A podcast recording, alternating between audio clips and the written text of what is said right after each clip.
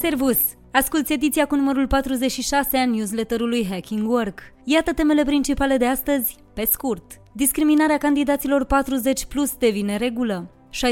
60% dintre tineri vor fi incompetenți în 2030. Să știi să vorbești cu roboții AI te face mai valoros profesional. Școlile serioase introduc gândirea critică și etica AI în orele de informatică. Cum lucrezi cu un coleg workaholic? Joburi full-time pe Upwork. HR-ul se mută pe TikTok. Un deputat PNL visează să concedieze roboții din call center. Eu sunt Ioana Sabo, iar tu asculti ediția 46 a Hacking Work News.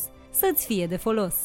Să vorbești cu roboții AI ar putea fi cea mai importantă competență a acestui secol. Relația individului cu internetul este deja foarte importantă pentru majoritatea meseriilor, însă specialiști ca Charlie Warzel ne anunță că nivelul nostru de dependență față de internet va crește chiar mai mult, până la crearea unei relații indisolubile. De ce? Pentru că inteligența artificială și-a făcut intrarea în viețile noastre și nu va mai pleca, iar modurile în care ajungem să o cunoaștem, înțelegem și descifrăm, va ajunge să cântărească esențial în succesul carierei noastre. Charlie Warzel este un publicist care care se concentrează pe tehnologie și idei care schimbă lumea, iar din perspectiva lui, AI-ul este poate cea mai importantă astfel de idee a secolului. Încotro se îndreaptă progresul fulminant la care suntem martori? Nu putem fi siguri, însă putem specula cu destul de multă încredere că platformele AI vor avea un impact asupra avansului tehnologic, dar și a învățării umane deopotrivă, așezându-se ca bază a multor procese îndeplinite acum de oameni. Cei dintre noi care vom înțelege cum să vorbim cu aceste platforme, ce să le cerem și cum să le gestionăm, vom dezvolta una dintre cele mai dorite capabilități ale următorilor ani, scrie Charlie Warzel în editorial materialul său din The Atlantic. 830 de milioane de tineri, adică 6 din 10, nu vor avea competențele necesare pentru piața muncii în 2030. Principalele cauze sunt lipsa unei strategii de educare și formare pentru piața muncii, bazată pe colaborarea dintre guverne, mediul de afaceri și organizațiile neguvernamentale, dar și accesul limitat sau inexistent la internet, potrivit unui raport realizat de PwC, UNICEF și Generation Unlimited. Numărul tinerilor din întreaga lume care nu au un loc de muncă nu urmează o formă de învățământ sau o formare profesională, se află în prezent la cel mai ridicat nivel din 2005 încoace. În România, în trimestrul al treilea din 2022, rata șomajului a atins 23,9% în rândul tinerilor, cu vârsta cuprinsă între 15 și 24 de ani, comparativ cu rata generală de 5,4%. Deci situația tinerilor din România este mult mai gravă decât cea globală. Un sfert dintre tinerii cu vârsta cuprinsă între 18 și 24 de ani de pe tot globul au încetat să lucreze în timpul pandemiei, iar 20 până la 40% din locurile de muncă deținute în prezent de tineri cu vârsta cuprinsă între 16 și 24 de ani sunt expuse riscului de automatizare până în mijlocul anilor 2030. Tranziția către o economie verde va crea 8,4 milioane de locuri de muncă pentru tineri până în 2030. Fiecărui loc de muncă verde creat îi pot fi atribuite create alte 1,4 noi joburi, iar multiplicatorul este mai ridicat în sectoare precum energie, utilități și producție. Această tranziție presupune o schimbare a tipurilor de locuri de muncă și o transformare a modului în care oamenii lucrează, iar gestionarea acestei schimbări presupune calificare, recalificare și perfecționare. Din păcate, progresele pentru integrarea tinerilor în piața forței de muncă sunt modeste, iar programul România Educată, care ar trebui să pregătească copiii României pentru viitor, este doar o bucată de hârtie igienică plimbată la televizor de un guvern de plagiatori, analfabeți și nesimțiți. Candidații de peste 45 de ani se simt discriminați și la interviurile de angajare. Vârsta rămâne un criteriu important în procesul de recrutare, așa cum reiese din rezultatele celui mai recent sondaj Best Jobs. 80% dintre candidații de peste 45 de ani simt că există o reticență a recrutorilor privind persoanele mai în vârstă, iar 60% din ei susțin că au participat la cel puțin un interviu de angajare la care au fost discriminați din cauza vârstei. De cealaltă parte, unul din trei recrutori recunoaște că a refuzat cel puțin o dată un candidat din cauza vârstei sale. Vârsta candidaților recrutați contează în ochii a peste 15% dintre recrutori, în timp ce mai mult de jumătate, adică 57% dintre ei, spun că acest lucru depinde foarte mult de specificul jobului. Când vine vorba de candidați mai în vârstă, 34% dintre recrutori spun că sunt îngrijorați de lipsa candidaților de experiență cu tehnologia, iar la egalitate, pentru câte 14% din ei stau rezistența la schimbare, lipsa de deschidere privind învățarea de lucruri noi și riscul crescut de apariție a unor probleme de sănătate. Datele Agenției Naționale pentru Ocuparea Forței de Muncă arată că aproape 63% dintre șomerii înregistrați în România în decembrie 2022 aveau peste 40 de ani. Toate astea în contextul în care noua lege a pensionării vizează creșterea treptată a vârstei de pensionare a femeilor până la 65 de ani în 2035, pentru a egala vârsta de pensionare a bărbaților. Iar săptămâna trecută scriam despre războiul tacit dintre tineri și seniori pe piața muncii, pornind de la un studiu al American Association of Retired Persons, ce arată că 61% dintre muncitorii peste 45 de ani declară că au fost martori la situații discriminatorii sau au fost chiar ei victime ale discriminării pe bază de vârstă.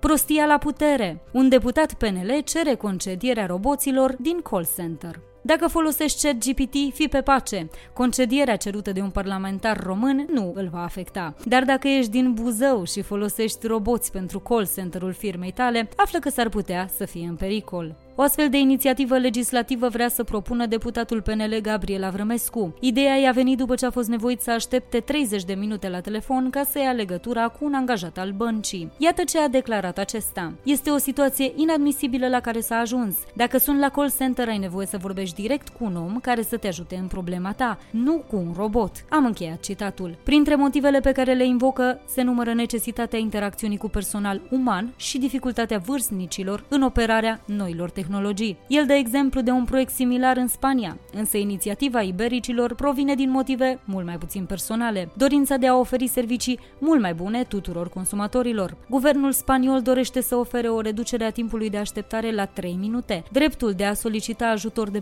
personal uman indiferent de cum s-a realizat inițial contactul și soluționarea plângerilor în termen de 15 zile, nu 30. Orele de informatică moderne includ gândirea critică și lecții de etică AI. Unele școli din Statele Unite îi îndeamnă pe elevii care studiază programarea de bază să gândească critic avansul rapid al inteligenței artificiale pentru a combate pericolele acestuia, conform New York Times. Două profesoare de la Young Women's Leadership School din Bronx încearcă să le ofere elevilor lor o perspectivă mai amplă asupra progreselor tehnologice la care suntem părtași. Prin generarea suportului de curs cu ajutorul ChatGPT sau vizionarea diverse alte materiale realizate de instrumente AI și identificarea identificarea erorilor acestora, profesoarele examinează împreună cu elevii potențialul și problemele chatboților, scopul fiind acela de a forma următoarea generație de programatori și consumatori de tehnologie antrenați în calcul critic. Altfel spus, le oferă o abordare analitică în care înțelegerea procesului de a evalua corect algoritmii este la fel de importantă precum cunoștințele propriu-zise de programare. În Illinois, Florida, New York și Virginia, unii profesori din școli gimnaziale folosesc un curriculum curriculum de alfabetizare AI, dezvoltat de cercetătorii de la MIT, Massachusetts Institute of Technology. O lecție îi îndeamnă pe elevi să se gândească la etica sistemelor AI puternice, cunoscute sub numele de rețele adverse generative, care pot fi utilizate pentru a produce conținut media fals, cum ar fi videoclipuri realiste în care politicieni cunoscuți rostesc fraze pe care de fapt nu le-au spus niciodată. Cu tehnologii generative AI în continuă dezvoltare, educatorii și cercetătorii spun spun că înțelegerea acestor algoritmi informatici este o abilitate crucială de care elevii vor avea nevoie pentru a naviga viața de zi cu zi și a participa la viața civică și societate, dar și pentru a-și asigura joburile pe care și le doresc pe viitor. Grosolănia este contagioasă și la muncă nu trebuie să cauți prea mult pentru a vedea un comportament nepoliticos, fie în discursul politic, în sălile de clasă, în avioane sau la locul de muncă.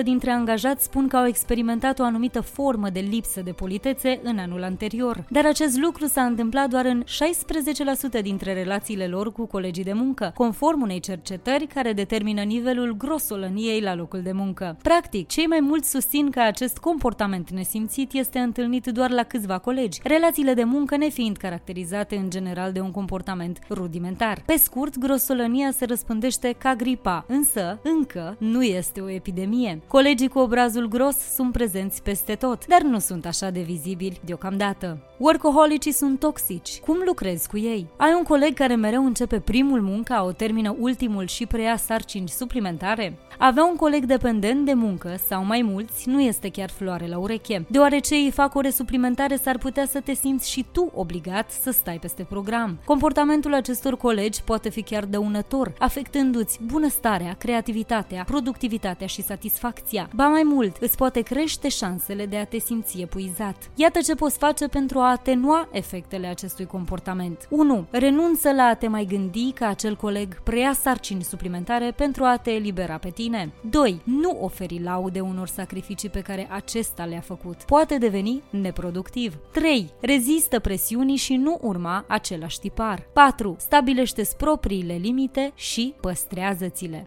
Ediția audio a newsletterului Hacking Work vă este oferită de DevNest, compania de software pasionată de oameni, idei și expertiză digitală, cuibul în care cresc sănătos și în siguranță oameni, cariere și soluții tehnologice.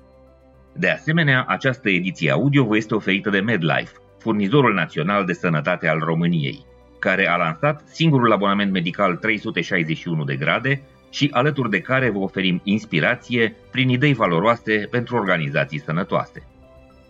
Upwork este mai mult decât freelancing începând din această săptămână. În contextul global actual, Upwork și-a schimbat filozofia și își propune să devină un liant între profesioniștii, freelancerii de pe platformă și companiile care caută skill-uri specifice, dar și cu posibilitatea de a-i angaja full-time. Noul model Upwork va permite tuturor clienților să-i să găsească, să verifice, să angajeze și să plătească specialiști din diverse domenii din peste 180 de țări. Profes Profesioniștii și angajatorii pot, de asemenea, să încerce o colaborare pornind de la un contract pe o durată prestabilită de timp, înainte de a conveni angajarea pe normă întreagă. Flex Index, instrument de căutare a muncii flexibile. Lansat săptămâna trecută, instrumentul a clasificat politicile a aproximativ 4.000 de angajatori și vine în ajutorul celor care caută un loc de muncă, al profesioniștilor din resurse umane, al cadrelor universitare și al oricărei persoane care dorește să compare practicile sau să urmărească tendințele de lucru hibride. Utilizatorii pot căuta după oraș,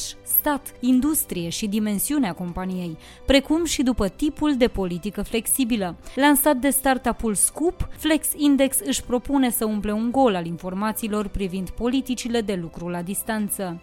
GitLab concediază 7% din angajați pentru a se concentra pe inovație. Compania a declarat că această decizie va avea un impact minim asupra activităților curente și că se va concentra pe îmbunătățirea produselor, a proceselor interne și a serviciilor oferite clienților. Reducerea numărului de angajați se va face prin eliminarea unor posturi redundante și prin consolidarea unor departamente cheie. Într-o scrisoare deschisă, CEO-ul GitLab promite că angajații concediați angajați vor primi compensații generoase, ce includ asistență pentru relocare și pentru găsirea unui nou loc de muncă. Idei deloc strălucite ale angajatorilor. Ce-ar fi să vină angajații să facă curățenie la locul de muncă în zilele lor libere? Angajații unei companii au fost chemați să facă curățenie generală în zilele libere. Mai mult, e obligatoriu. Cum vor fi penalizați cei care îndrăznesc să se opună și nu respectă dorința șefului? Află cât de departe pot merge acești șefi toxici în noul articol de blog în care am relatat întreaga poveste împărtășită pe Reddit. Să nu uităm că toxicitatea managerilor și a șefilor este principala cauza a plecării oamenilor oamenilor din organizații. HR-ul se mută pe TikTok. Organizațiile care au un echipă creator de conținut video pentru TikTok pot beneficia de conectarea cu o audiență mai largă și mai diversă decât cea pe care ar putea să o atingă pe rețelele sociale tradiționale. Videoclipurile TikTok pot dura de la câteva secunde până la 3 minute, permițând echipelor de resurse umane să creeze videoclipuri rapide despre problemele la care angajații pot răspunde și își pot exprima îngrijorările mai deschis. Acest lucru ajută de asemenea echipele de resurse resurse umane să faciliteze un dialog deschis cu angajații într-un mod mai rapid și mai atractiv. Bing și Edge, copiloții inteligenței artificiale pentru web. Microsoft lansează noi versiuni ale motoarelor de căutare Bing și Edge pentru a oferi o căutare mai bună, răspunsuri mai complexe, o nouă experiență de chat și capacitatea de a genera conținut. Motorul de căutare Bing vrea să ofere interactiv și intuitiv rezultate mult mai relevante pentru căutările utilizatorilor. Utilizarea chatului permite solicitarea unor idei sau detalii mult mai clare, mai ales când vine vorba de căutări cum ar fi achiziționarea unui produs sau organizarea unei excursii. Microsoft Edge vine cu două noi funcționalități, chat și generare de conținut. Fereastra Edge Sidebar ajută utilizatorii să creeze rezumate sau chiar conținut pentru postările din social media. Edge are nevoie de câteva indicații, plus stabilirea unui ton, a formatului și lungimii postării. Microsoft Edge identifică foarte repede pagina web pe care se află utilizatorul și se adaptează în consecință. Revoluționarea celor două motoare de căutare a fost posibilă pentru că la baza funcționărilor stă acum un nou model de limbaj OpenAI, mult mai puternic decât ChatGPT, conform reprezentanților companiei. Se pare că Microsoft este pregătită pentru viitor, va investi tot mai mult în inteligența artificială și, momentan, deține un avantaj competitiv în comparație cu Google sau Apple. Suntem codași și la democrație. România se află pe ultimul loc în rândul țărilor Uniunii Europene și pe locul 62 în lume la capitolul democrație, conform indicelui anual al democrației întocmit de The Economist. Acest index evaluează nivelul de democrație din 167 de țări, luând în considerare procesele electorale și pluralismul, funcționarea guvernamentală, gradul de participare politică, cultura politică și libertățile civile. România a obținut un scor total de 6,45 din 10, situându-se sub țări precum Bulgaria, Ungaria sau Grecia și încadrându-se în grupa democrațiilor defecte. Această situație reflectă problemele persistente ale sistemului judiciar și ale independenței mass media din țară. Conferința 10 femei de 10 are loc pe 10 martie la Cluj. Dacă vei alege să participi, te așteaptă o zi în care 10 femei puternice, frumoase, inteligente și care excelează fiecare în domeniul ei de activitate, te vor inspira și motiva. Conferința are loc pe 10 martie la Grand Hotel Italia Cluj și își propune să faciliteze crearea unei comunități locale de femei formate din antreprenori sau persoane care își doresc să facă pasul în antreprenoriat și să găsească astfel cele mai bune instrumente care să le conducă către versiunea ideală a lor, atât în profesie cât și în viața viața personală. Asta a fost tot pentru astăzi. Dacă ți-a plăcut Hacking Work News, trimite acest link și prietenilor sau colegilor tăi. Pentru concursuri, caricaturi și resurse video care nu pot fi transpuse în ediția audio, accesează cu încredere varianta scrisă a newsletterului. Ne poți citi pe hackingwork.substack.com. Găsește episoadele noastre pe YouTube, Spotify, Apple Podcasts și toate platformele populare de streaming. Ne poți scrie pe news arundhackingwork.ro Eu sunt Ioana Sabo și îți mulțumesc că ne asculți, că ne citești și ne rămâi aproape. Ca să mergem cu toții mai fericiți la serviciu, nu la scârbiciu. Ne reauzim la newsletterul viitor. Servus!